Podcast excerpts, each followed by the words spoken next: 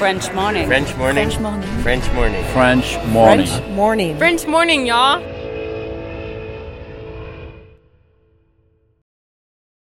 Cet épisode a reçu le soutien de la CFE.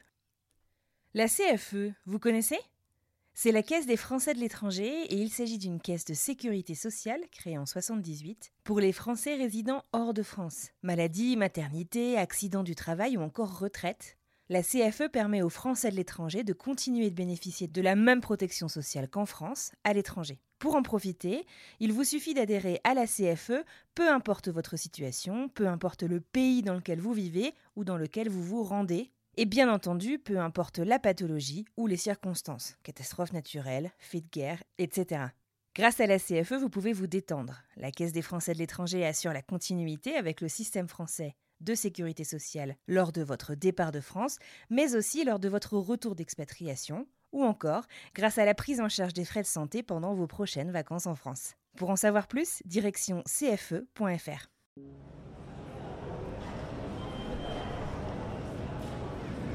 Mesdames et messieurs, bienvenue à bord. Les consignes de sécurité vont vous être présentées. Nous vous demandons toute votre attention. Welcome on board, ladies and gentlemen. Please pay your full attention to the following safety instructions.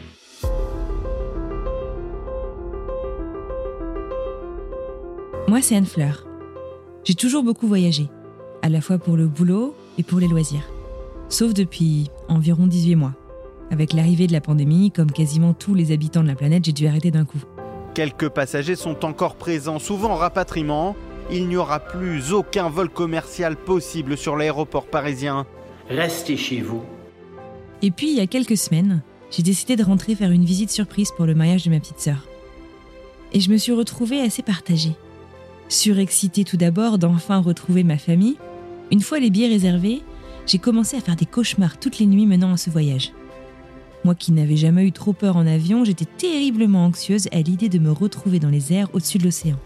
J'ai réalisé que cette peur pouvait être très handicapante pour bon nombre d'expatriés, mais aussi pour ceux qui voyagent pour le boulot et qui n'osent pas avouer leur peur, pour les grands-parents de nos enfants qui ont peur de monter dans l'avion pour venir rencontrer leur famille à l'autre bout du monde, ou encore pour les mamans qui doivent traverser la moitié du globe seules avec leur enfant en avion. Bref, les exemples ne manquent pas. Alors je suis partie à la rencontre du Centre de gestion du stress aéronautique d'Air France pour vous faire découvrir quelques moyens de mieux vivre ce stress. J'ai aussi discuté avec Anthony de Ringer, un des invités de la saison 1, que l'expatriation avait permis de se reconvertir en pilote de ligne. Et ensemble, avec tous ces invités, nous essayons de vous proposer des techniques concrètes et des informations pour vous aider à mieux vivre votre prochain vol. Je vous souhaite une très belle écoute et un bon voyage.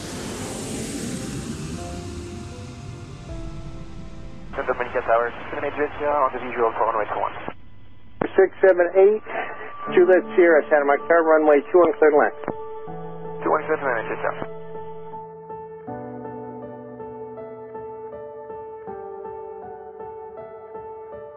Pendant ce vol un peu compliqué que j'ai vécu il y a quelques semaines entre Boston et Paris, j'ai expliqué ma peur personnel navigant. J'étais un peu timide, j'étais pas très fière de moi, j'avais même un peu honte de ma peur. Et en fait, ils ont été hyper sympas, hyper prévenants, ils sont venus me voir à plusieurs reprises pour s'assurer que j'allais bien, que ce vol n'était pas si douloureux que ça. J'ai même un pilote qui est venu me rendre visite pour me parler de l'avion.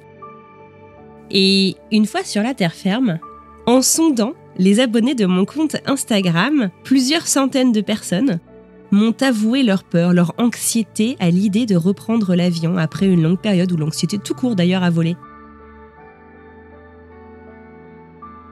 C'est quoi la peur en avion? On parle de stress aéronautique, on parle de peur de l'avion, on parle de peur en avion.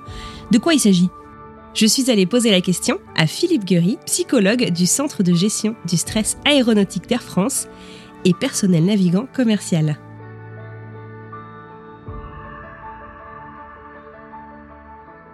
Quand on veut faire politiquement correct et sans trop se mettre de pression, on parle de stress aéronautique. C'est beaucoup plus de la peur. Et donc on parle de la peur de l'avion et non pas de la peur en avion. Il y a des gens qui ont tellement peur qu'ils ne le prennent pas. Donc ils ne sont pas dans l'avion, mais ils en ont peur. Comme on a peur de parler en public, comme on a peur des pigeons, comme on a peur du sang, euh, comme on a peur des tunnels, de l'enfermement, on a peur de l'avion. Et donc les termes un peu plus scientifiques, c'est euh, l'aérophobie. Euh, et le vrai terme qu'on devrait employer, c'est aérodromophobie. Ce qui va déterminer l'appellation, c'est le niveau d'appréhension et surtout le niveau que, de handicap que ça représente pour nous. Alors, est-ce que vous pourriez nous parler un petit peu justement bah, de ces différents niveaux d'appréhension Et euh, effectivement, vous utilisez le mot handicap qui est, qui est, très fort. Comme vous le dites, il y a des gens qui, du coup, ne vont pas euh, monter dans l'avion, qui vont se priver de pouvoir aller euh, retrouver, j'en sais rien, leurs petits-enfants à l'autre bout du monde, d'aller au mariage de leurs frères, de leurs sœurs dans un endroit euh, qui est suffisamment lointain pour devoir y aller en avion. Est-ce que vous pouvez me parler un petit peu justement de ces différents niveaux de peur et de comment est-ce que ça peut impacter justement la vie des gens? Alors pour, pour euh, rester sur les expatriés, ça peut aller jusqu'à refuser une expatriation. Hein. donc on est, on est dans un handicap très prononcé et même ceux qui prennent l'avion dans des conditions terribles pour eux, moi, je, continue à, parler de handicap pour eux, connaissant l'état dans lequel ça, ça peut les mettre. Donc il y a plusieurs niveaux de peur. Ça peut être une appréhension euh, qu'on peut surmonter jusqu'à la phobie extrême. Donc qui peut aller jusqu'à l'évitement absolu, c'est-à-dire qu'on ne prend pas l'avion du tout, on ne le prend plus ou on ne le reprend plus jamais à la suite d'un épisode avéré ou pas qui nous a marqué en tout cas. Les clients du centre anti-stress, on leur, pose une question pour euh, qu'ils évaluent leur niveau de peur euh, de l'avion sur une échelle de 0 à 10. 0, j'ai pas peur du tout. 10, j'en ai une peur extrême. Dans près de 80% des cas, ils indiquent une peur située entre 7 et 10 sur 10. Donc on est, pour les personnes qui viennent, on est déjà à un niveau très élevé. Est-ce qu'il y a euh, différentes euh, causes à la peur? Donc, je disais en avion, mais c'est de l'avion. je me corrige maintenant. L'avant, le pendant. quelles sont ces différentes causes et est-ce qu'elles se soignent toutes? Ou est-ce qu'on parle de soigner d'ailleurs? Alors on ne parle pas de soigner parce que c'est pas une maladie. Hein. L'avion pour beaucoup est un, est un catalyseur. Quand on leur demande s'ils ont peur de l'avion, euh, il y a 40% des personnes hein, qui évoquent aussi un problème d'enfermement, une difficulté avec l'aéroport lui-même. On cible l'avion parce que c'est un, un, objet très emblématique. Euh, en fait, autour de l'avion, il peut y avoir la, peur du vide, c'est ce que vous, vous, vous pensiez euh, euh de prime abord et vous aviez raison. Ça peut être beaucoup l'enfermement. Euh, les tunnels, euh, les trains. Euh, voilà, donc il y, a ces peurs-là, la, peur de tout ce qui tient à l'enfermement, la, peur du vide.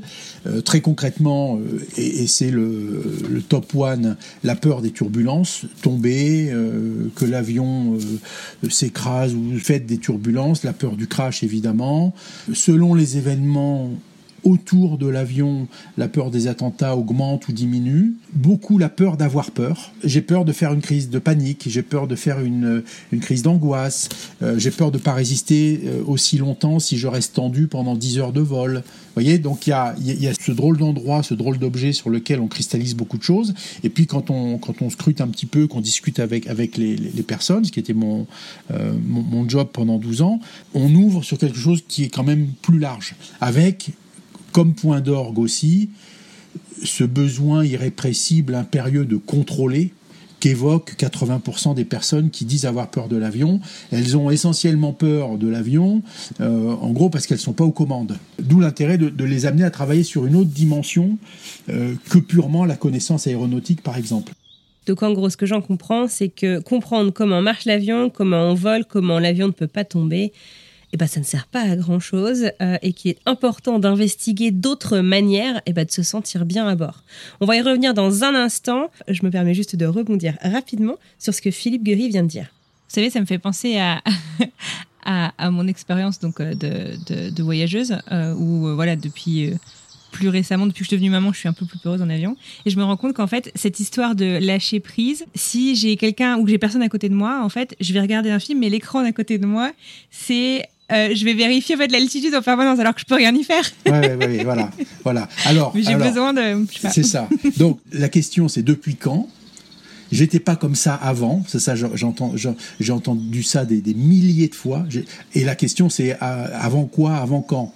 Donc avant d'être maman, avant d'être papa, avant de m'être marié, euh, avant d'avoir divorcé, quand j'ai perdu mon grand-père, la promotion de mon job, encore une fois, la notion de, des explications sur le stress, l'anxiété et, jusqu'au bout du lâcher prise, comment se sécuriser autrement que euh, dans la planification absolue nous amène à aborder effectivement cette notion de stress élémentaire, qui est une ressource géniale, mais qu'on utilise très mal, puisqu'elle se déclenche plutôt de travers au moindre changement. Voilà. Et même quand on est sur des changements plutôt heureux, comme la maternité, hein, sur des changements plutôt planifiés, peut-être comme la maternité aussi, etc., etc. Voilà pourquoi on, ne dit pas qu'il y a du bon et du mauvais stress, contrairement à la formule employée, il y a du stress tout court.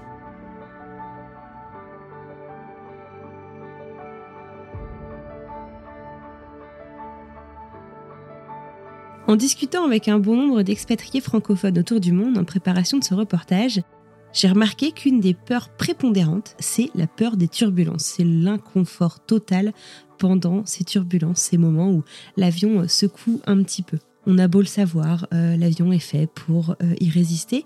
C'est pas très très agréable. Alors j'ai demandé à un pilote, Eric Adams, pilote de Boeing 777, commandant de bord, et l'un des membres historiques du Centre de gestion du stress aéronautique d'Air France, de nous expliquer tout simplement qu'est-ce que c'est une turbulence en fait. Alors, les turbulences, c'est quelque chose de finalement assez simple. Euh, c'est exactement comme des vagues pour un bateau et c'est exactement comme des pavés pour une voiture. La différence, c'est que ces turbulences sont provoquées par les courants d'air. Et le problème avec les courants d'air, ou l'handicap, ou l'inconvénient des courants d'air, c'est que le courant d'air est invisible, on ne le voit pas à l'œil nu. Tandis que la vague, on peut voir dans le bateau, le pavé, on peut voir un petit peu à l'avance. Ce qui veut dire que dans l'avion, on n'a pas beaucoup d'anticipation sur la présence des turbulences.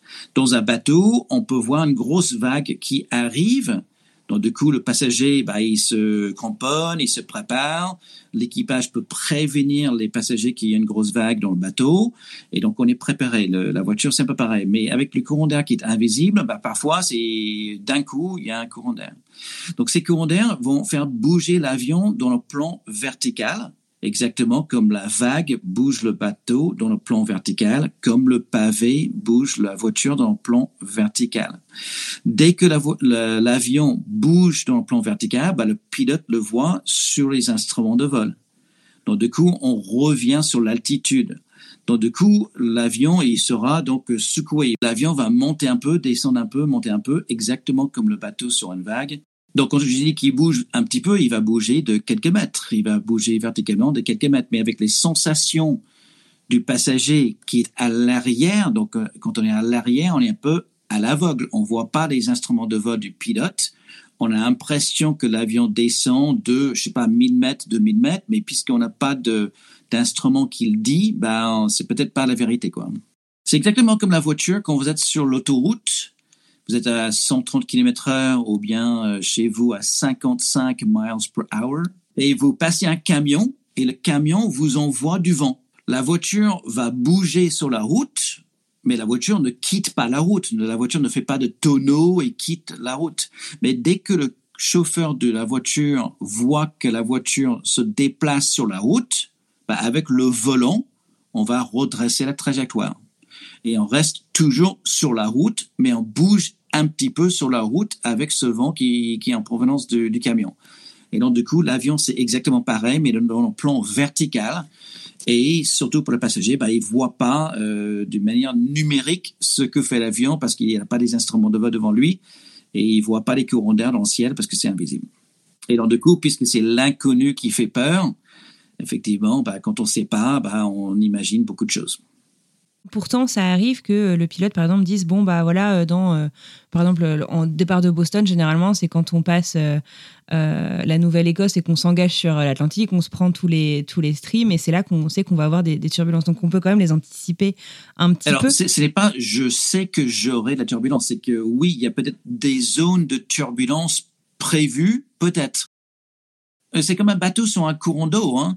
Quand on est dans une rivière, on peut avoir beaucoup de courants dans la rivière, mais s'il n'y a pas de vagues dans la rivière, bah, le bateau ne sera pas secoué.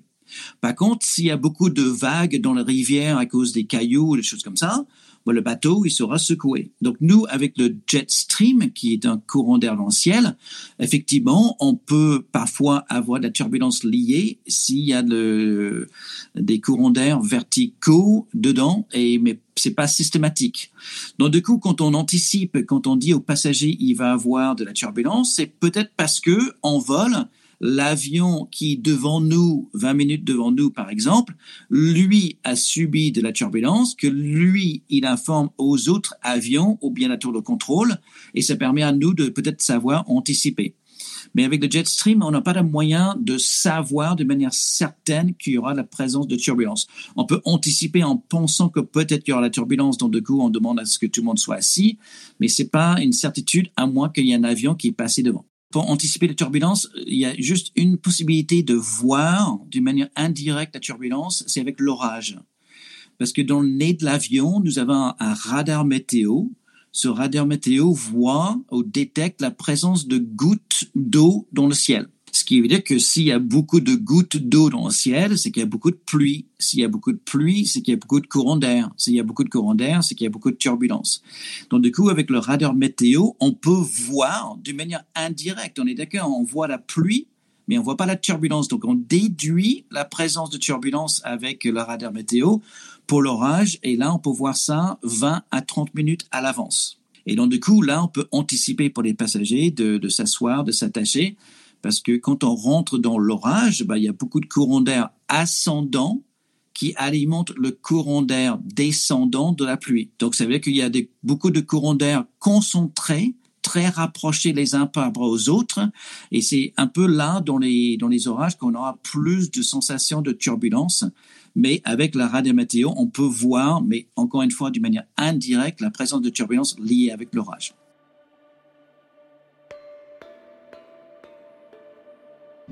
Ok, donc là je descends de l'avion et euh, je commence à vérifier euh, donc l'avion. Euh, je vais vérifier que les ailerons ne soient pas bloqués. Tout a l'air correct. Ensuite, j'arrive sur le bout d'aile. Je vérifie que les lumières sont allumées, que les lumières fonctionnent. Ensuite, j'arrive sur la partie moteur. Bien sûr, comme une voiture, on vérifie qu'il y a assez d'huile. Je vais récupérer un échantillon euh, d'essence et je vais vérifier que l'échantillon euh, ne porte pas d'eau. Euh, j'arrive sur le train d'atterrissage maintenant, le train avant gauche, et là que je vais vérifier pareil l'état des plaquettes. je vais vérifier aussi l'état des pneus. Donc là, on a un pneu tout neuf, bien gonflé.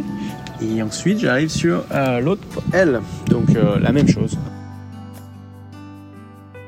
Je ne pouvais pas continuer ce reportage sans parler à Anthony. Anthony a été mon invité dans la saison 1 du podcast. Il nous parlait de son expatriation, de comment il avait rencontré l'amour alors qu'il était parti en Chine et qui est depuis euh, devenu américain comme moi, et comment cette expatriation lui avait permis de se réinventer professionnellement. Il était devenu pilote de ligne. Alors forcément, il a complètement sa place dans cet épisode. J'avais rendez-vous avec lui il y a 5 minutes. On va voir, j'espère qu'il n'est pas trop énervé par mon retard. Salut Ça va? Désolé pour le retard. Non, non, t'inquiète. Ok. do we need a clap Quelque chose comme ça Action Non, c'est bon, t'inquiète. Est-ce que tu peux nous parler de la formation pour euh, devenir pilote? Euh, je, le, je, Oui, tu faisais un autre euh, métier avant, mais tu t'es pas non plus complètement découvert une fascination pour le pilotage à l'âge de 30 ans. c'est quelque chose aussi que tu as, que as nourri depuis ton enfance. Tu peux nous raconter un petit peu?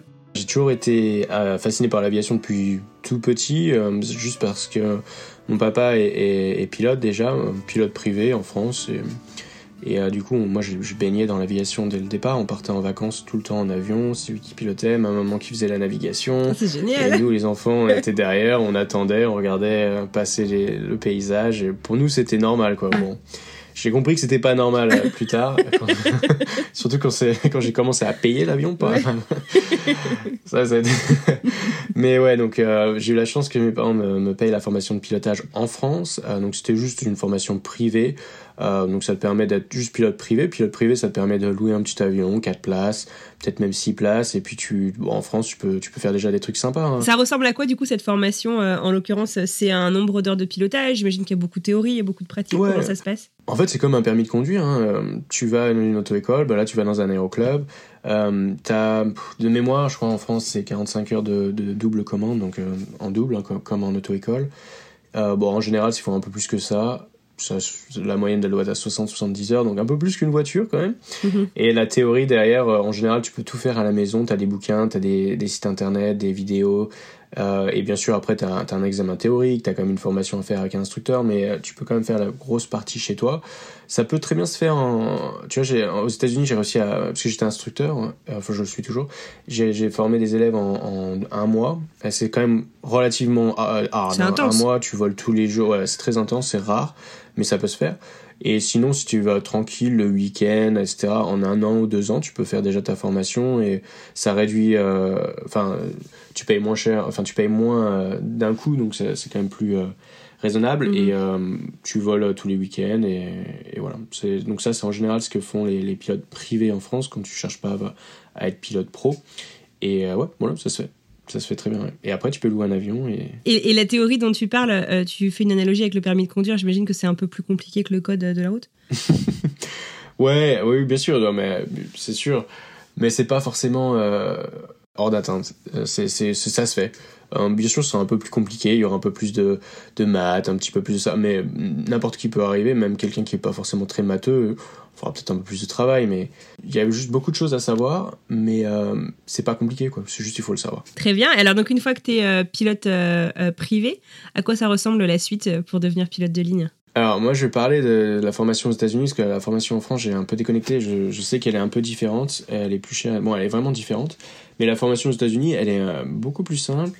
Euh, et en fait euh, après ça donc euh, tu vas passer ton instrument rating donc en gros c'est un vol aux instruments donc au lieu de juste voler à vue parce que moi quand, je suis privé je vole à vue je regarde dehors je regarde les nuages je regarde tout ça et, je vole comme ça après quand on commence à être un peu plus pro on va passer vol aux instruments. Donc là, c'est-à-dire qu'on peut commencer à vraiment ne plus regarder dehors, tu vois. Par exemple, si, si t'es dans le brouillard, si t'es dans les nuages, tu peux totalement y aller. Et là, t'es vraiment concentré dans tes instruments et tu voles vraiment euh, 100% des instruments. Donc ça, c'est une formation qu'il faut faire en plus. C'est une quarantaine d'heures de vol. euh, et ça te permet vraiment d'ouvrir tes horizons parce que bon en, en Californie je t'avoue qu'on a, on a quand même sacré, euh, sacré météo donc on a, on a jamais trop besoin de ce vol aux instruments c'est assez rare Mhm. euh, mais j'imagine que plus chez toi ou dans d'autres euh, régions des États-Unis, euh, la météo est pas forcément tout le temps géniale et euh, le fait d'avoir ce vol aux instruments, même en tant que pilote privé, ça te permet d'élargir tes horizons et de pouvoir voler quand normalement tu pourrais pas voler euh, quand t'es euh, volé à vue quoi.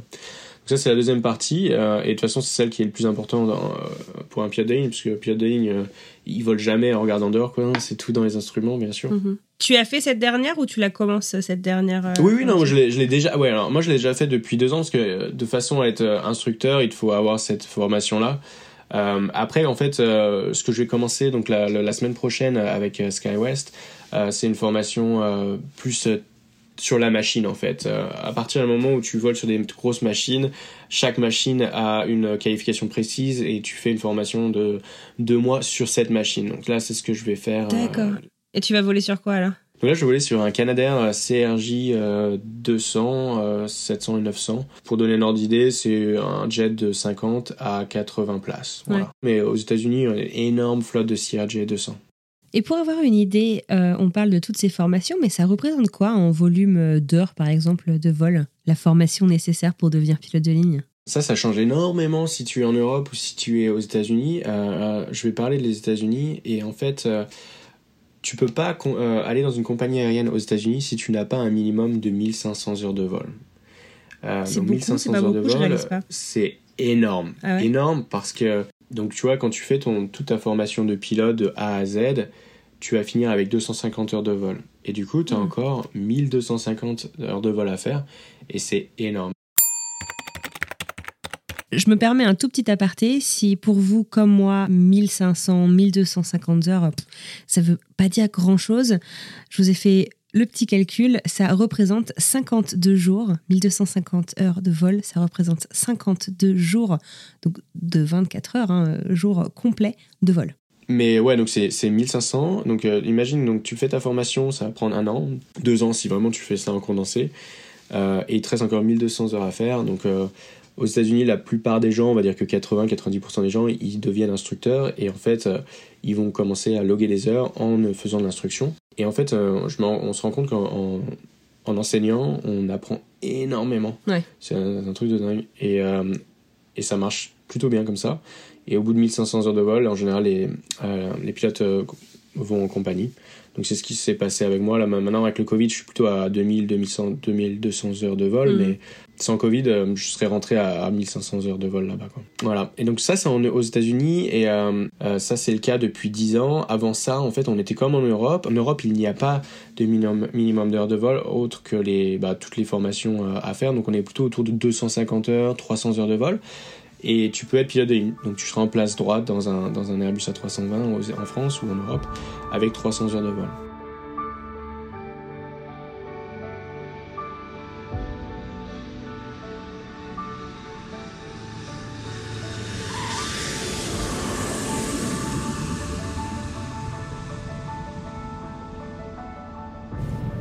Mesdames et messieurs, vous pourrez vous déplacer dès l'extinction de la consigne Attachez votre ceinture. Cependant, nous vous recommandons de maintenir votre ceinture de sécurité attachée lorsque vous êtes assis, les turbulences pouvant se produire. Et concrètement, s'il y a un truc qui casse, s'il y a un truc qui marche plus, si le moteur euh, tombe euh, en panne, il y a matière à s'inquiéter dans l'avion? Sur l'avion, tout est doublé. Il y a toujours deux moteurs, voire trois moteurs, voire quatre moteurs. Mais il y a au minimum deux moteurs pour, sur les avions de ligne. Ce qui veut dire que si un moteur tombe en panne, bah, l'autre moteur euh, soutient l'avion pour le vol. Il y a également deux pilotes. Il y a plusieurs hostess et stewards. Donc, euh, tous les instruments de vol sont doublés, voire triplés.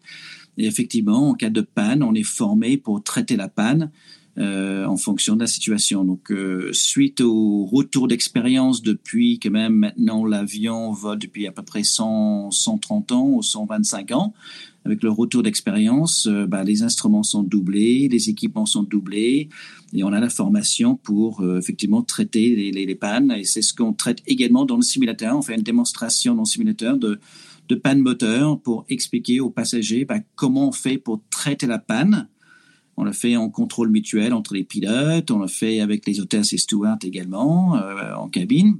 Et ensuite, euh, on refait une panne après le décollage pour que les stagiaires voient le comportement de l'avion vis-à-vis de la panne. Et alors, justement, d'ailleurs, ça me fait penser à un, à un autre facteur euh, de peur, c'est la peur, en fait, que, boum, l'avion tombe. Euh, vous le disiez, c'est comme des vagues, et c'est vraiment ça, finalement, l'air. L'avion tombe pas, l'avion surfe, en fait, un petit exactement, peu. Exactement, exactement. C'est très bien comme analogie. Il faut pas oublier que l'humain sait marcher, l'humain sait nager, mais l'humain ne sait pas voler. Ce qui veut dire que ce n'est pas notre milieu naturel de l'humain d'être à 10 000 mètres d'altitude, ce qui veut dire qu'on est forcément nerveux parce que c'est pas notre milieu naturel. Ce qui veut dire que notre instinct de survie de l'humain, le reptilien en nous, qui comprend pas très bien ce qui se passe, euh, bah, nous met mal à l'aise ou, qui augmente le stress pour que bah, prenne pas l'avion parce qu'il essaie de nous sauver un peu. Donc, du coup, notre reptilien étant en l'air, bah, il, a deux peurs, effectivement, que bah, l'avion tombe. Soit l'avion tombe parce qu'il est penché trop, mais en fait, c'est comme le surfeur, ou bien c'est comme le nageur plus précisément. On peut nager sur le ventre, on peut nager sur le dos, on peut nager sur le côté, et on ne tombe pas dans l'eau parce qu'on est soutenu par les molécules d'eau. Donc l'avion, en fait, c'est pareil. Il est soutenu par ces molécules d'air quand malheureusement pour l'humain, on voit pas ces molécules. Et c'est pour ça qu'un avion de voltige, par exemple, bah, il peut voler sur le dos, sur le ventre, sur le côté, il ne tombe pas. La deuxième chose qui fait peur également euh, chez l'humain, c'est qu'effectivement, si le moteur tombe en panne, bah, on a peur que l'avion tombe. Mais en fait, si on réfléchit un peu plus, quand on explique dans le stage, c'est que l'avion est soutenu par les ailes et non pas par les moteurs ça veut dire qu'un planeur, si on prend une photo d'un planeur, on voit très bien que bah, le planeur n'a pas de, de moteur. Il va, il va voler sur les courants d'air. Si on prend un deltaplane, bah, le deltaplane n'a pas de moteur. Le deltaplane ne va pas tomber parce qu'il va voler sur les courants d'air grâce à l'aile. Donc c'est bien l'aile qui soutient l'avion. Si le moteur tombe en panne, l'avion va pas tomber.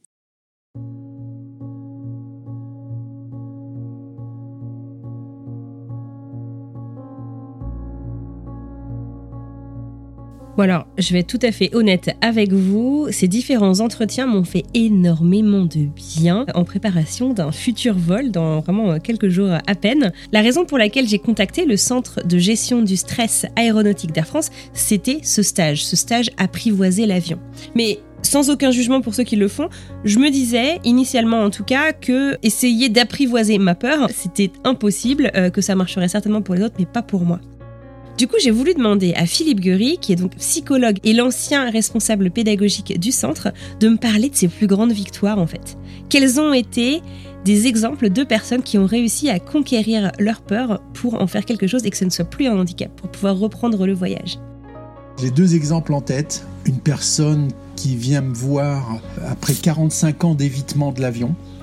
Waouh donc euh, c'est une, femme d'une soixantaine d'années, même un petit peu plus, qui empile les phobies les unes sur les autres, euh, qui va jusqu'à refuser d'être anesthésiée euh, quand elle doit subir des opérations parce qu'elle a peur de ne pas se réveiller, des, vraiment des psychopathologies extrêmement lourdes, handicapantes, qui l'amènent depuis Marseille à aller en Turquie en voiture, en évitant les tunnels ou les ponts selon l'état de ses phobies, et qui reprend l'avion.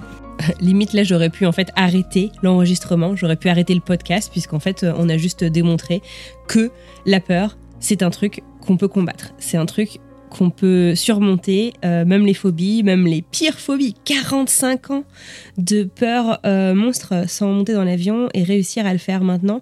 Je trouve ça complètement incroyable et moi perso ça me donne énormément d'espoir quant à ma vie de future voyageuse. L'autre souvenir qui, m'est très agréable et puis qui rentre bien dans le, cadre de votre, de votre émission à vous, il est devenu expatrié, un jeune type que j'ai rencontré quand il avait 17 ans, là aussi une grosse phobie des transports en commun, une phobie scolaire qu'il a déscolarisée pendant deux ans, et puis avec l'aide d'un psychothérapeute, il remonte petit à petit pour avoir à peu près réglé sa phobie sociale, scolaire et sociale, à peu près réglé sa phobie des transports avec comme dernier écueil l'avion. Donc on travaille ensemble pour l'avion, avec des hauts et des bas. À chaque fois que je le rencontre, je suis bluffé par, par sa, son dynamisme, ses motivations. Et quelquefois, il va même trop vite en besogne parce qu'il est capable de, de, se lever un matin et de décider de prendre l'avion pour aller au Canada, pour se tester. Il y a toujours un intérêt intellectuel euh, ou autre, universitaire, mais il y a, voilà. Et, et un jour, je l'avais perdu de vue depuis un an ou deux, il m'appelle, il me dit Philippe, euh, je suis bloqué à, Sao Paulo. Euh, j'ai voulu euh, reprendre l'avion, ça faisait un, an qu'il l'avait plus pris. Il avait fait un périple en Amérique du Sud, il avait fait Buenos Aires, Rio. Et là, attaque de panique sur attaque de panique, il se sent dans l'incapacité de reprendre l'avion. Il regarde les avions et le remplissage, parce que pour lui, avec sa, sa claustrophobie, ce qui était important, c'était la manière dont l'avion était plus ou moins rempli il s'aperçoit que les avions qui rentrent en France depuis Sao Paulo sont moins remplis. Donc il prend un bus pour aller de Rio à Sao Paulo. Il m'appelle. Là, je, me débrouille pour, pour me mettre en contact avec l'équipage qui est là-bas et qui fait le vol du soir. Je le recontacte en lui disant, écoute, je te, je te garantis que si tu arrives jusqu'à l'aéroport, jusqu'à la salle d'embarquement, l'équipage va te prendre en charge. Je leur ai parlé de toi. Ils se sont engagés auprès de moi pour te venir en aide. Donc ça s'est extrêmement bien passé. Et puis, et puis les, liens se sont un peu détissés comme ça d'année en année. Ça fait donc deux ans que je ne suis plus euh, aux manettes. Et euh, en étant sur LinkedIn, hein, je vois un petit message de, ce type-là qui me demande de me connecter à son réseau, donc ce que je fais bien volontiers. On échange et j'apprends qu'il travaille pour une organisation internationale et qu'il est chargé, euh, je ne sais plus si c'est l'ONU, enfin des grandes instances comme ça, qu'il est chargé de s'assurer du respect des, euh, des accords de paix qui sont passés ah dans certaines zones du monde euh, où il y a des guérillas. Voilà, donc un, type que j'ai rencontré pour sa phobie de l'avion et bien au-delà, qui travaille dans les relations internationales et qui prend l'avion avec quelques difficultés mais qui le prend quand même. Voilà, ça c'est vrai que c'est, je, je, peux presque plus parler de fierté que de victoire, parce que ça, me touche plus dans, le travail qu'on a fait ensemble.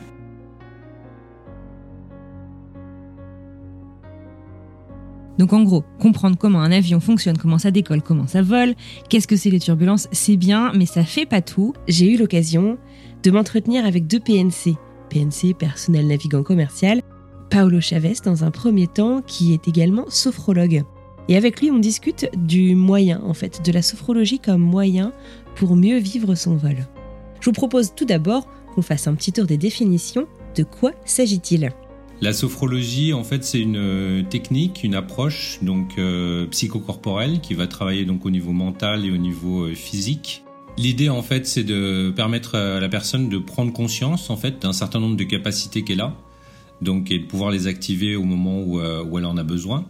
Ces sensations qui sont désagréables à sentir, donc liées à la peur. Dans le cadre de la gestion du stress, en fait, ça peut être des indicateurs, ce sont des indicateurs qui vont nous dire que euh, là on est en train de on est en train d'entrer dans un état qui n'est pas l'état habituel dans lequel on se sent bien. Euh, si on se met à l'écoute de ça, euh, ça va nous donner la possibilité du coup d'avoir une action appropriée pour répondre aux besoins. On a tendance à vouloir mettre ça sous le tapis, mais en gestion du stress, gestion des émotions, c'est quelque chose qui va être qui va être utile. Donc l'idée c'est pas de rester dans ce ressenti désagréable, bien au contraire en fait, c'est de sentir le plus tôt possible dès qu'il y a quelque chose qui change au niveau du ressenti.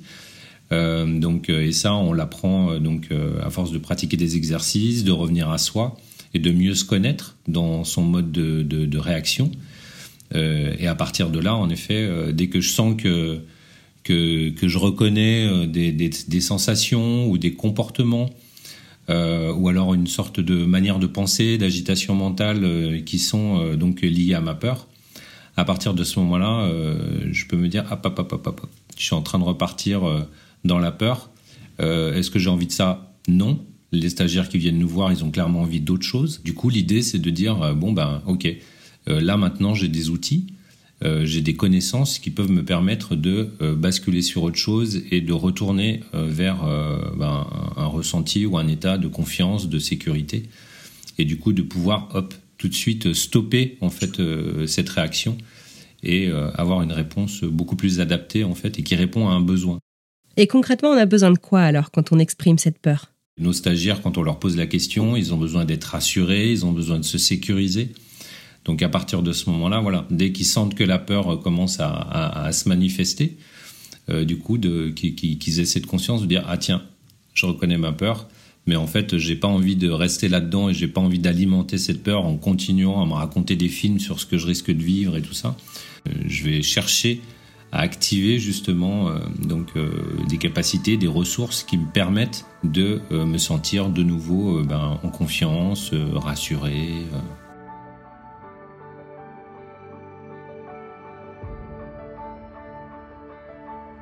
Alors, le matin de ce fameux vol Boston-Paris, euh, le vol qui allait me ramener en France après euh, si longtemps euh, loin des miens, j'ai fait une crise d'angoisse en faisant mes valises. J'avais mon mari qui me racontait euh, euh, plein de trucs, enfin, qui était très sympa d'ailleurs, qui m'aidait à faire mes valises. Et, je lui ai demandé de se taire. Je suis allée m'enfermer euh, dans une pièce. Je me suis dit, ok, il doit y avoir quelque chose pour m'aider. C'est pas possible que je me rende aussi malade par rapport à ce vol. Et donc je me suis enfermée, j'ai mis mes écouteurs et j'ai lancé en fait une séance de sophrologie que j'ai trouvée tout simplement en tapant peur de l'avion sur YouTube et en cliquant sur un des premiers résultats. J'en avais jamais fait de ma vie et pour être tout à fait honnête, quand je me suis allongée sur le canapé de ma sunroom, j'ai énormément de mal avec le lâcher prise, mais j'ai mis un petit peu de temps à rentrer dedans. Et c'est peut-être d'ailleurs un conseil intéressant à garder euh, en tête, ne pas prévoir 3 minutes pour faire une séance de sophro, mais s'assurer, je sais pas, qu'on a 10-15 minutes pour rentrer dedans et euh, bah, se laisser aller quoi. En tout cas, j'ai adoré. Et ce que j'ai trouvé génial, je suis pas du tout une experte en sophrologie, mais en tout cas, les quelques petites choses que j'ai apprises pendant cette séance in extremis en période de crise m'ont été hyper utiles puisque j'ai amené ces outils que j'avais appris et que j'ai pu ressolliciter quelques heures après quand la peur s'est manifestée dans l'avion. Tous les exercices de sophrologie sont adaptables. Euh, l'idée, c'est de coller au plus près donc euh, de ce que vivent euh, nos stagiaires, de manière à ce qu'ils puissent appliquer ces exercices in vivo. On va pas leur faire faire des grands mouvements dans l'avion, ce genre de choses. Un passager qui a peur dans l'avion, généralement, qu'est-ce qui se passe? Il va s'agripper aux accoudoirs, au dossier qui est devant lui. Donc l'idée, c'est de partir de là, de cet état-là, et du coup de pouvoir utiliser donc des exercices par exemple comme un, contracté relâché très simple où on va inviter la personne à inspirer, à bloquer sa respiration, à contracter légèrement tous les muscles de son corps et puis à souffler en relâchant.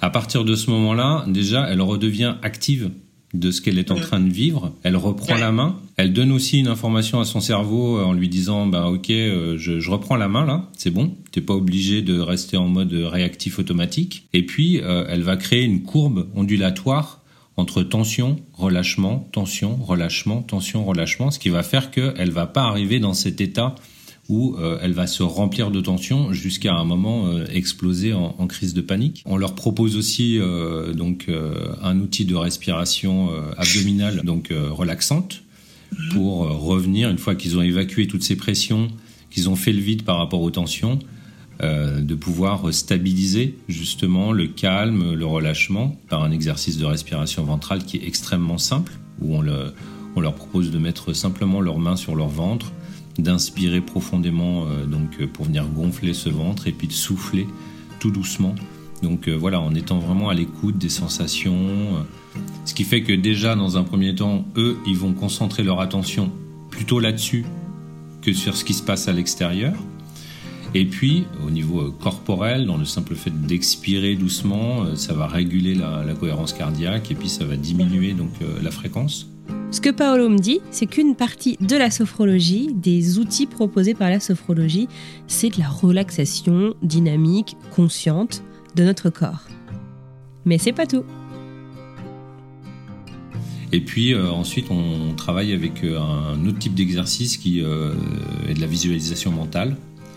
Donc on va dans un premier temps inviter la personne à se détendre, donc en la guidant dans un processus de détente corporelle du sommet du crâne jusqu'au bout des orteils. Et puis dans cet état de détente, donc où il y a moins de vigilance, où euh, je suis dans un état beaucoup plus euh, de calme profond, on va dire, on va l'inviter en fait à visualiser. Donc dans le cadre des stages, les attentes sont, j'ai envie de dire, à 99% me sentir plus serein en avion.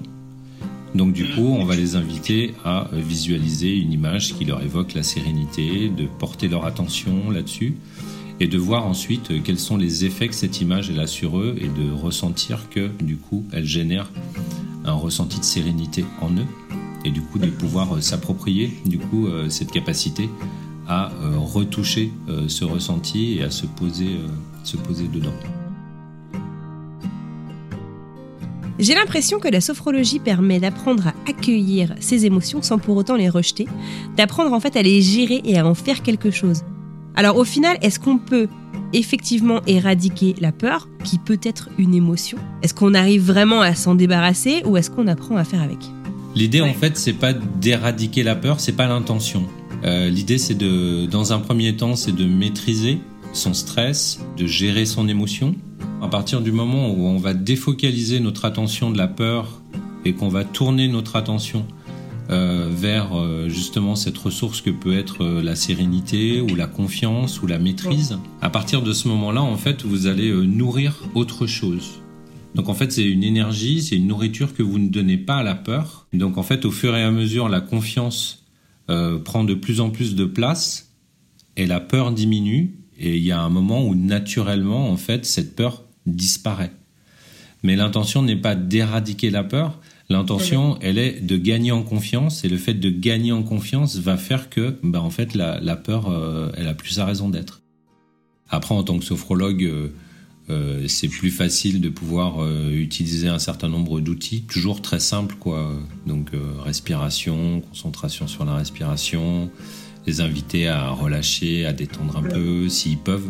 Certains ne peuvent pas. Est-ce que ça vaut le coup, franchement, de se morfondre dans son coin et de subir son vol? Moi, depuis quelques temps, je lève la main, ou je vais un petit peu à la rencontre euh, de l'équipage de l'avion dans lequel je suis et j'annonce euh, ma peur. Et généralement, je rencontre beaucoup de bienveillance et ça me fait beaucoup de bien en fait quelque chose qui ressort souvent euh, pendant les stages, c'est-à-dire euh, vraiment les stagiaires qui disent euh, mais nous on n'a pas envie de vous déranger. sauf que ça fait partie du cœur du métier. Les personnes qui ont choisi ce métier, moi-même, Euh, j'ai choisi ce métier euh, pas que pour voyager. J'ai choisi ce métier parce que j'aime les gens, j'aime m'occuper euh, des gens. donc, et, et on a tous cette forme de d'attention assez naturelle. Donc, euh, si quelqu'un vient nous voir et, et nous dit, euh, bah, je suis pas super à l'aise ou quoi que ce soit, euh, on va toujours l'accueillir avec euh, avec beaucoup de bienveillance. euh, euh, voilà. Après, ça, en fonction du vol, de la durée du vol, on aura, on sera plus ou moins disponible. Sur un vol long courrier, il y a, il y a toute la latitude. Sur un, sur un Paris-Genève, ce sera peut-être plus compliqué. Mais malgré tout, on sera là. Si soi-même on n'est pas dans la zone où est ce passager, on va passer le relais à l'autre collègue. Et puis simplement, euh, tout en faisant le service, en posant un regard, en faisant un sourire, euh, la personne elle sait qu'on est là. Et donc ouais, ouais, moi j'invite vraiment. Il, faut, j'aime pas dire il faut, mais euh, mais vraiment il faut faut pas avoir peur de de, de, dire et de se manifester. Ouais, bien au contraire.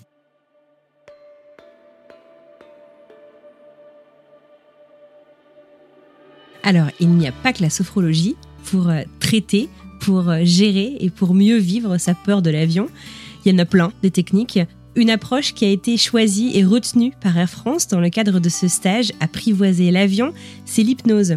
L'hypnose, moi perso, ça me faisait un petit peu peur. Je suis pas très très fière de dire ça, mais j'avoue que j'en avais une vision un peu mystique et du coup, j'y accordais pas une grande confiance alors que j'ai entendu plein d'histoires assez exceptionnelles qui montrent que ça marche vraiment. Je pense notamment à l'arrêt du tabac ou à la gestion en fait effectivement de phobies.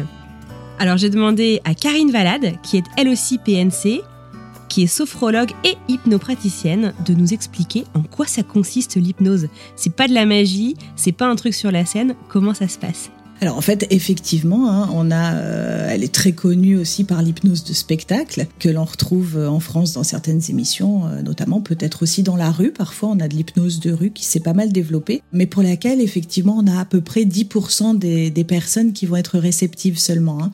Donc euh, effectivement, souvent au cours de ces spectacles, on va la personne, hein, l'hypnotiseur, donc va aller chercher euh, à travers différents petits tests assez simples et ludiques euh, les personnes les plus réceptives pour les faire monter sur scène.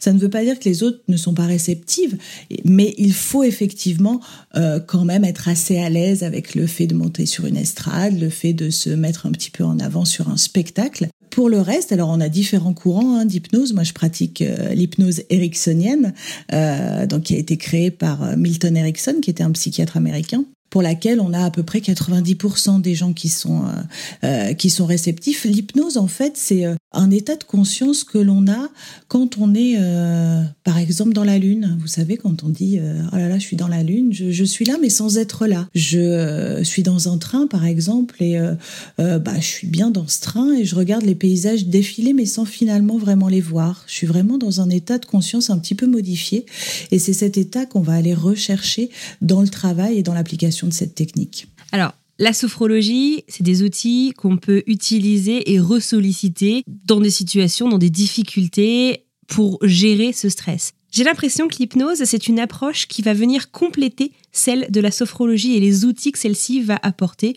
euh, à la personne qui souffre de peur, par exemple. J'ai demandé à Karine Valade de m'expliquer à quoi ça ressemble, à quoi est-ce qu'on peut s'attendre dans une séance d'hypnose. En début de séance, on va avoir un échange hein, qui va être euh, intéressant donc entre euh, la personne, l'hypnopraticien et donc notre client pour voir déjà euh, quel est le motif de sa visite, bien, bien évidemment. S'il s'agit d'une peur de l'avion, eh bien, on va identifier depuis quand elle est là, qu'est-ce qu'il s'est passé, est-ce qu'elle est liée à un événement particulier. Et pendant toute la séance, la personne, alors, sera consciente, hein, on ne dort pas, on est tout à fait conscient de ce qui se passe, on se souviendra complètement de la séance, on se souviendra de tout ce qui s'est passé, mais on va aller chercher dans les ressources de l'inconscient. On dit que l'inconscient est un réservoir de ressources et on va aller chercher des choses qui sont un petit peu différentes de d'autres techniques, hein, puisque là, on va aller identifier euh, des choses qui vont pouvoir nous aider à faire en sorte de pouvoir mieux gérer la peur en avion. Alors, la personne va pouvoir parler, peut-être qu'on va seulement la guider par notre voix et faire des suggestions. On va remplacer en fait les suggestions négatives que se fait la personne dans, le, dans son quotidien, dans l'appréhension de l'avion, par des suggestions positives euh, notamment, et en ancrant toujours des ressources positives. On va vraiment travailler sur des ressources de détente pour aller les ancrer durablement pour vivre au mieux ensuite le voyage en avion. Étant complètement novice avec l'une comme l'autre de ces techniques, l'impression que ça m'a donné en discutant avec Paolo Chavez et Karine Valade, c'est que l'accompagnement en sophrologie est plus un accompagnement au long cours qu'on peut appliquer dans une multitude de difficultés, de situations de la vie, tandis que l'hypnose est peut-être euh, un accompagnement plus durable. Et peut-être une fois pour toutes, je me débarrasse de cette phobie, d'une fois pour toutes, je me débarrasse de cette addiction par exemple. En tout cas, l'accompagnement en hypnose en général est un peu plus court on est euh, parfois sur une, deux séances, trois séances euh, sur une peur de l'avion, par exemple.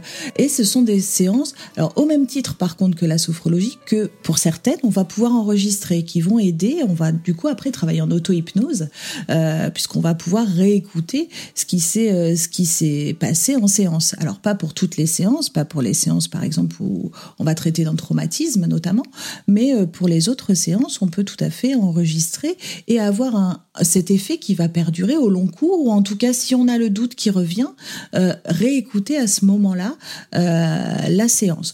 Après, effectivement, on est euh, souvent dans ce, dans ce type d'accompagnement. il n'y a pas besoin de piqûre de rappel. après, si effectivement, entre-temps, il se passe quelque chose, des turbulences qui ont été mal vécues, par exemple, on peut tout à fait faire un rappel si c'est nécessaire. Est-ce que vous connaissez du coup d'autres techniques? J'imagine que le stage combine d'autres techniques en plus de la sophrologie pour euh, aider euh, les stagiaires euh, à vaincre leur peur alors, euh, il y a toutes effectivement les techniques de relaxation hein, qui sont euh, travaillées, les techniques de respiration hein, qui vont être aussi euh, aussi importantes. S'il y a un traumatisme, on, a aussi des techniques qui fonctionnent très bien, qui sont pratiquées par des psychiatres qui sont le MDR, par exemple, avec le retraitement de l'information par le mouvement oculaire. Pour faire ça extrêmement simplement, il s'agit d'une technique qui va permettre de reprogrammer l'événement en alors pas de reprogrammer tout à fait l'événement, mais en tout cas d'enlever euh, l'émotion négative qui est liée à un événement. Ça peut être euh, euh, un traumatisme, il y a des fortes turbulences par exemple, et donc on va toujours parler de cet événement-là, mais en, en enlevant l'émotion négative qui est associée pour que ce soit plus acceptable pour la personne. Et ça va se travailler avec le mouvement des yeux. Euh, c'est euh, une technique qui a été euh, découverte par Francine Shapiro et qui a beaucoup travaillé avec les vétérans américains d'ailleurs. Est-ce que du coup, dans votre expérience, il faut combiner plusieurs techniques pour réussir à vaincre la peur? Pas forcément, non, non. On peut tout à fait avoir un accompagnement en hypnose. On peut avoir aussi simplement un accompagnement sophrologique. Cela va dépendre vraiment de, des personnes qui viennent nous voir. Après, quand c'est un traumatisme très ancré, effectivement, on va avoir aussi l'accompagnement euh, d'un psychothérapeute, peut-être d'un psychiatre éventuellement. Mais tout dépend de, euh, de ce qui s'est passé avant et pourquoi cette peur est là. On est au début, voire au milieu de l'été. Beaucoup d'entre nous, expatriés francophones ou tout simplement amoureux du voyage, nous sommes remis en avant nous sommes remis en mouvement. Certains d'entre vous nous écoutent peut-être depuis euh, la France ou leur lieu de vacances et d'autres sont en train de préparer, peut-être avec un peu d'anxiété et d'appréhension, leur voyage. J'ai demandé à la Dream Team, à ces deux pilotes, ces trois PNC, ce sophrologue, cette hypnopraticienne, ce psychologue, de nous partager en fait leurs tips, leurs conseils pour passer un bon vol malgré le stress. Avant de répondre complètement, il faut bien préciser que l'année, l'année et demie dont vous parlez fait référence à la pandémie du Covid, hein, euh, où on est encore sur un changement euh, caractérisé qui touche tout le monde, sur beaucoup d'incertitudes, alors un peu moins maintenant depuis qu'il y a les vaccins, et, encore une fois, on, on va trimballer ça dans ses bagages aussi. Hein, donc c'est pas pas le seul oui c'est pas le seul fait de reprendre l'avion euh, qui, peut nous mettre en, stress voire en, appréhension. C'est tout ce avec quoi effectivement on, embarque. Pour l'été pour la reprise des vols euh, surtout si c'est dans le cadre euh, d'une expatriation où on revient chez soi, vers ses amis, sa famille, son lieu de naissance, euh, bref, euh, c'est absolument fondamental de se projeter euh, virtuellement au-delà de l'avion déjà. je ferme les yeux deux minutes. J'essaye d'oublier. Alors c'est très compliqué hein, parce qu'il est en plein milieu de notre visuel hein, quand on a peur de l'avion. Mais j'essaye d'oublier l'avion. Je l'ai déjà fait. Je verrai bientôt si ça s'est bien ou mal passé par rapport à mes attentes et tout ce que j'ai anxieusement anticipé. Mais voilà, je suis déjà arrivé, voilà, j'y suis et je m'imprègne d'une odeur. Je retrouve le sourire d'une grand-mère, d'une amie d'enfance. Voilà, ça c'est euh, l'ambiance typiquement française qu'il n'y a pas aux États-Unis, euh, d'un bistrot. Euh, vous voyez, toutes ces petites connotations sensorielles, émotionnelles bien sûr qui ont la capacité de nous porter. Alors pas complètement de nous transporter, ça l'avion s'en occupera, mais déjà de nous porter un peu vers vers cet après après moment compliqué. Ça, c'est des techniques qu'on utilise en, sophrologie, hein. euh, pour parler en public, par exemple. on se projette au-delà, de l'événement euh, tant attendu, voire euh, tant redouté, pour, euh, en rebroussant chemin virtuellement, se retrouver à peu près à la hauteur face à la situation qui va se présenter à nous et qu'on appréhende. Donc ça, c'est important. Pour le voyage lui-même, des vêtements très confortables, avec lesquels on est très à l'aise, qu'on aime bien, un peu fétiche, pourquoi pas. Avoir constitué sa petite boîte à outils de distraction au sens premier du terme.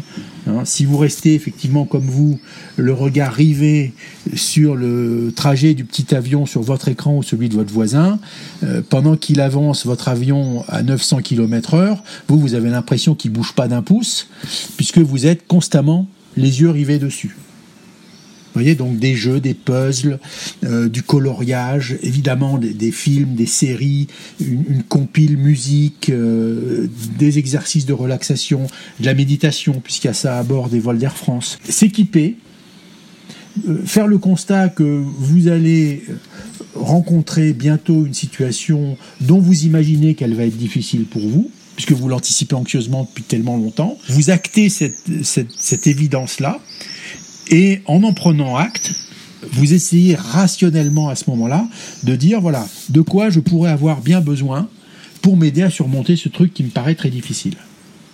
Donc je me projette au-delà, je me vois déjà euh, dans ma famille, avec mes amis, euh, dans ma, la piscine de la villa qu'on a louée avec les potes qu'on retrouve, enfin toutes ces situations qui peuvent nous, encore une fois, nous, nous transcender un petit peu. Et puis pour, pour l'événement lui-même, le kit euh, vêtements confortables, euh, confort et distraction, euh, et puis le dire. Monter à bord en le disant, voilà, je, ça fait un moment que j'ai pas repris l'avion, j'ai toujours des appréhensions, voilà, etc., etc.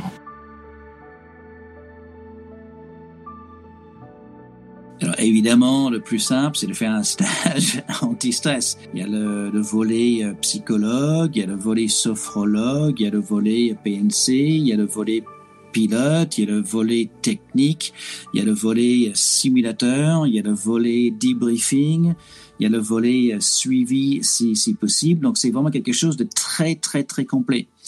Euh, comme on avait dit, les 600 clients que nous avons, bah, chacun sa menace. Et en fait, on ne sait pas. Et il se peut même que le client ne sait pas quelle est sa menace.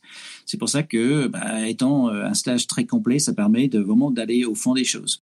Ensuite, bah, pour quelqu'un qui ne peut pas faire le stage parce qu'il n'est pas en France ou pas de temps, ou etc., bah, il y a plein de choses. Il y a des, euh, y a des vidéos YouTube euh, que, que j'ai faites. Il y a d'autres personnes qui ont fait des vidéos YouTube, mais vous pouvez consulter des, des vidéos YouTube.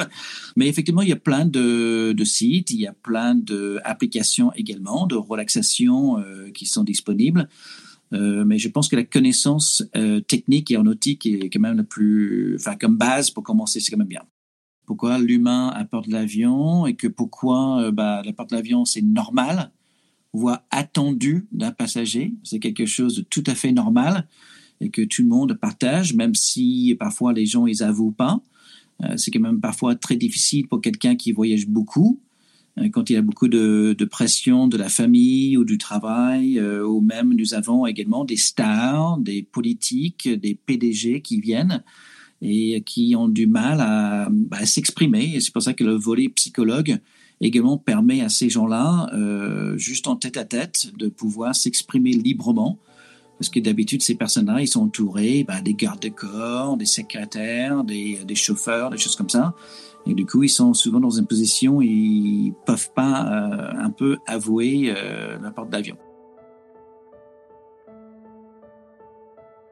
Penser euh, déjà à leur lieu de vacances, penser à ce pourquoi ils se déplacent, euh, peut leur permettre déjà de lâcher un petit peu la pression parce que c'est peut-être pour partir en vacances, c'est peut-être aussi pour revoir des gens qu'ils n'ont pas vus comme vous le disiez à cause de la pandémie depuis plus d'un an.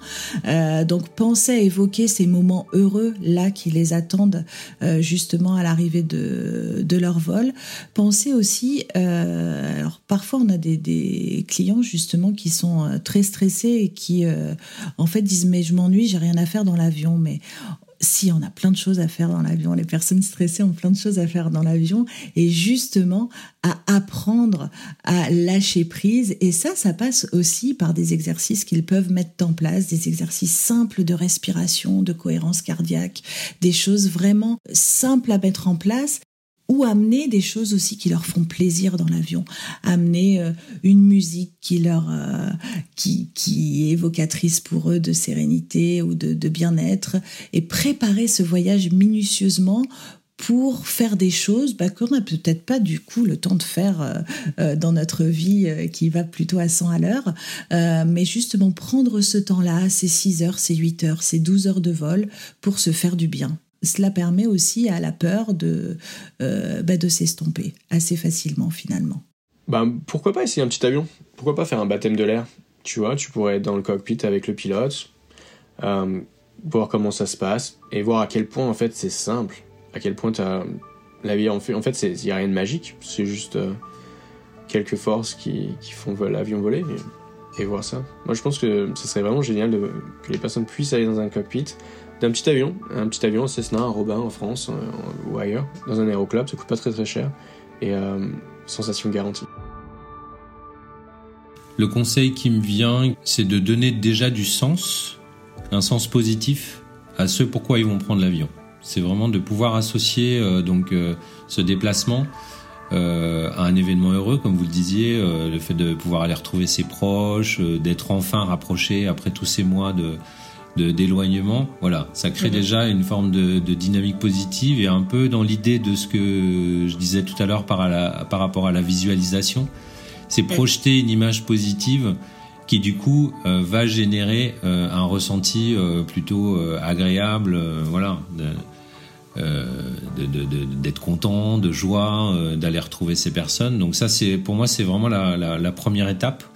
Donc euh, c'est de se projeter euh, en donnant du sens. Euh, pourquoi je vais faire ça Si vraiment il y a cette forme de, tension, de d'appréhension qui commence à monter, de pouvoir eh ben, peut-être utiliser un exercice très simple comme celui de la respiration ventrale dont je parlais tout à l'heure, ou alors une respiration au carré où on va inspirer, bloquer sa respiration, souffler, et bloquer sa respiration en apnée vide sur les mêmes temps, c'est-à-dire trois temps d'inspire, trois temps je bloque, trois temps d'expire et trois temps je rebloque. Voilà, pour euh, faire retomber un petit peu la pression, ouais, se recentrer, canaliser et, du coup euh, sentir que voilà, peut-être j'ai peur, mais euh, j'ai aussi la capacité de, gérer ça, d'avoir la main dessus. Après, c'est sûr que ça dépend du, de l'intensité de la peur et, d'appréhension de, la personne. Si la personne, elle sait qu'elle va faire ce voyage et que son, son comment, sa peur euh, est vraiment élevée, j'ai envie de dire au-delà d'une échelle de d'un niveau de 5 sur une échelle de 0 à 10, peut-être que justement, elle peut essayer de, rencontrer un sophrologue euh, en individuel ou en groupe pour euh, bah, aller acquérir un certain nombre d'outils et surtout euh, les pratiquer. Et si après, si euh, il y a vraiment du temps, bah, en effet, de, voir s'il est possible de, venir suivre le stage pour pour avoir là tout un panel et d'infos sur l'avion, sur le personnel, comment il est formé, comment il est compétent, comment il est maintenu en compétence, et aussi des outils, déjà des connaissances sur comment je fonctionne et puis euh, comment, euh, comment je peux gérer avec euh, des outils extrêmement simples en fait et, faciles à, réutiliser avant et pendant le vol.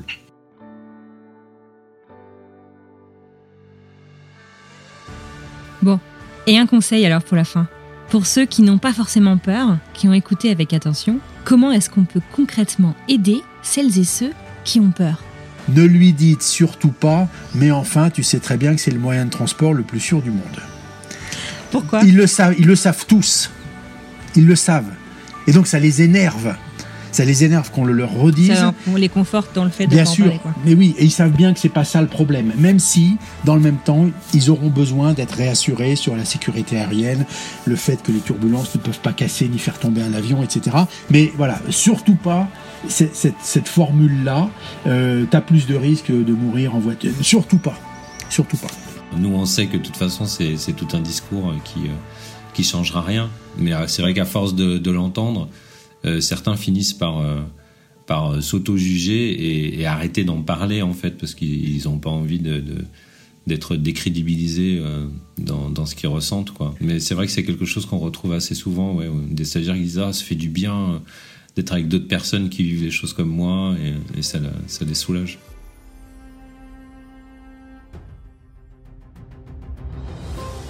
En conclusion, je pense qu'il est hyper important et j'espère que vous l'aurez ressenti comme moi, il n'y a aucune honte à avoir peur de l'avion. Et je pense que c'est super important de le dire et de le redire. Il n'y a jamais aucune honte en fait à avoir peur de quoi que ce soit et l'avion ne fait pas exception. Et puisque c'est pas une honte, eh ben c'est une super idée aussi d'aller demander de l'aide. On peut aller euh, demander de l'aide en en parlant autour de soi. On peut euh, décider d'aller faire un tour sur YouTube comme je l'ai fait par exemple pour trouver une séance de sophrologie. On peut réécouter cet épisode ou le partager avec euh, des personnes qui pourraient avoir peur et leur suggérer d'appliquer les conseils que mes invités prodiguent à la fin de cet épisode. Et si on a le temps, on peut aussi aller faire un tour du côté du stage apprivoiser l'avion proposé par Air France. Et justement, vous le savez, l'origine de ce reportage, ça a été ma peur en avion. Et j'ai l'impression que la compagnie Air France prend ma peur très au sérieux puisque je suis invitée la semaine prochaine à participer à ce stage. Je vais pouvoir le vivre de l'intérieur, je vais pouvoir discuter avec des gens qui le vivent, de leur peur, et je vais pouvoir vous embarquer avec moi dans un des simulateurs de vol, qui est donc, comme le disait Eric Adams, un outil d'éducation, un outil de formation des pilotes, dans lequel les stagiaires du Centre de gestion du stress aéronautique peuvent se rendre pour découvrir, pour comprendre et pour gérer leurs émotions et leurs ressentis. J'ai hâte de vous faire découvrir tout ça la semaine prochaine. Je vous donne rendez-vous mardi prochain pour la suite de cet épisode.